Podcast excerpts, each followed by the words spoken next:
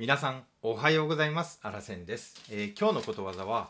えー坊主憎けりゃ今朝まで憎いというねこのことわざを今日はお伝えしたいと思います。今日もですね初めにことわざの意味そして豆知識であらせんからのコメント最後にね使い方を紹介して終わりたいと思います。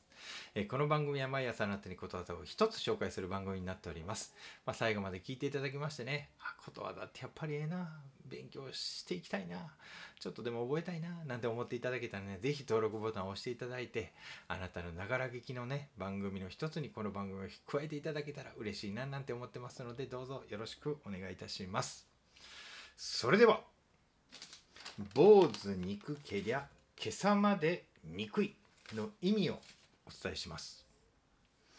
ある人を憎らしいと思うとその人に関係するものが全て憎らしく思えてくるという例え。これがねことわざの意味になります。続いて豆知識です。僧侶を憎いと思うと着ている今朝まで憎たらしく思えてくる意からということなんですね。で反対語として「あばたもえくぼ」また「惚れた欲目」っていうね、えーことわざもあります。では荒さんからのコメントです。坊主が憎いと思うとねその坊主のね今朝まで大嫌いになると。またね一人の人を憎むあまりその人とつながりのあるもの着ているもの持ち物匂いなど全てが憎くなるということなんですね。まあそういった意味があります。で今朝っていうのはお坊さんが肩からかけて着るね衣のことになるんですけれどもサンスクリット語でねカシャーヤというそうなんですけれどもこのカシャーヤっていうのは濁った色とか、まあ、赤褐色という意味があるんですがカシャーヤといいその発音から今朝というふうにねなったそうなんです。まあ、インドのお坊さんのねこの衣はね着ているものは、まあ、捨てて捨てられたボロ布を拾ってね縫い合わせた質素なものやったそうです。色もね原色はダメでね濁った色っていうふうに決められていたそうなんですね。で中国や日本ではこのインドとはちょっとね気候が違うので今朝の人に今朝の下にねもう一枚衣を着るようになりました。そして今朝は次第にお坊さんの身分を表すようになっていったそうです。そして派手で立派なものに変わっていきました。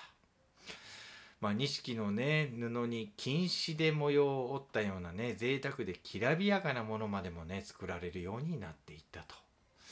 どうしてねこんなことわざが生まれるようになったのでしょうか、まあ、お坊さんというのはね本当はいろんなね欲望を持たずで清くで尊い人格のはずです、まあ、それなのにね昔は行いが悪かったり欲深かったりするお坊さんがねなんかいたようなんですね。でね人々はそんなお坊さんをひどく憎むようになったそうです。まあ、ありがたそうにねお経を読むお坊さんに対して体にかけている今朝までね憎くなったと。まあこんなところからことわざはね生まれたと言われております。でね先ほども紹介しましたけどもねこのことわざのね反対の意味のことわざにね「アバタモエクボ」っていうのがあるんですね。またね検索してもらったらねあらせも解説してる動画をね作ったんですけれどもこのねアバタモエクボっていうのはねこれは愛する人に対してねアバタまあ病気でね皮膚に残った小さな傷跡のことなんですがこのアバタさえもねエクボに見えてしまうという意味なんですねつまりね好きならば何でも可愛く見えてしまうということなんです。まさにねこの坊主憎けりゃ今朝まで憎いのね反対ですよね。まあそう考えるとね人の心ってねある意味怖いなあって思いますね。もう憎くなったらもうその人の関係性も全部憎くなる。逆にもう好きになってしまうとその人のもう全てがねなんかよく見えてしまうと。いうこの心一つで見える景色が違ってしまうというね。ほんま心こそ大切やなっていうふうに思いますね。なのでね常に前向きに自分の心を前に前にねあのなんか挑戦するね気持ちでいるってことが大切でしょうしまた感謝ありがとうっていうね思いの気持ちを保っておくっていうのがすごくね大切じゃないかな、まあ、そういう生き方していきたいななんてね思っているところでございます。はい。それではね今日も最後に使い方を紹介して終わりたいと思います。9ゆうすけ急にどないしてん？くっそー。坊主憎けりゃ今朝まで憎いであの喧嘩した相手のあそこに家が見えただけで腹が立ってきたわ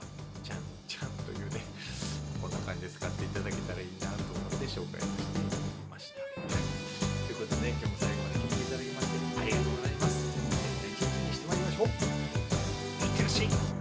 目の前のあの人の。大切なあの人の。心に火をつけて。励まそうと思うのなら。あなたが燃えればいい。